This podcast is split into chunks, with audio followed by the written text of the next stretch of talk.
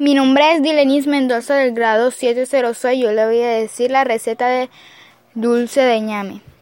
Paso 1 se pela el ñame.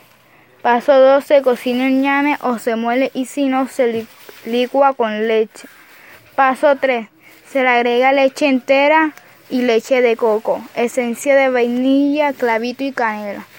Paso 4 se le agrega azúcar al gusto, se resuelve en estufa a fuego lento hasta que queda al punto que usted le guste.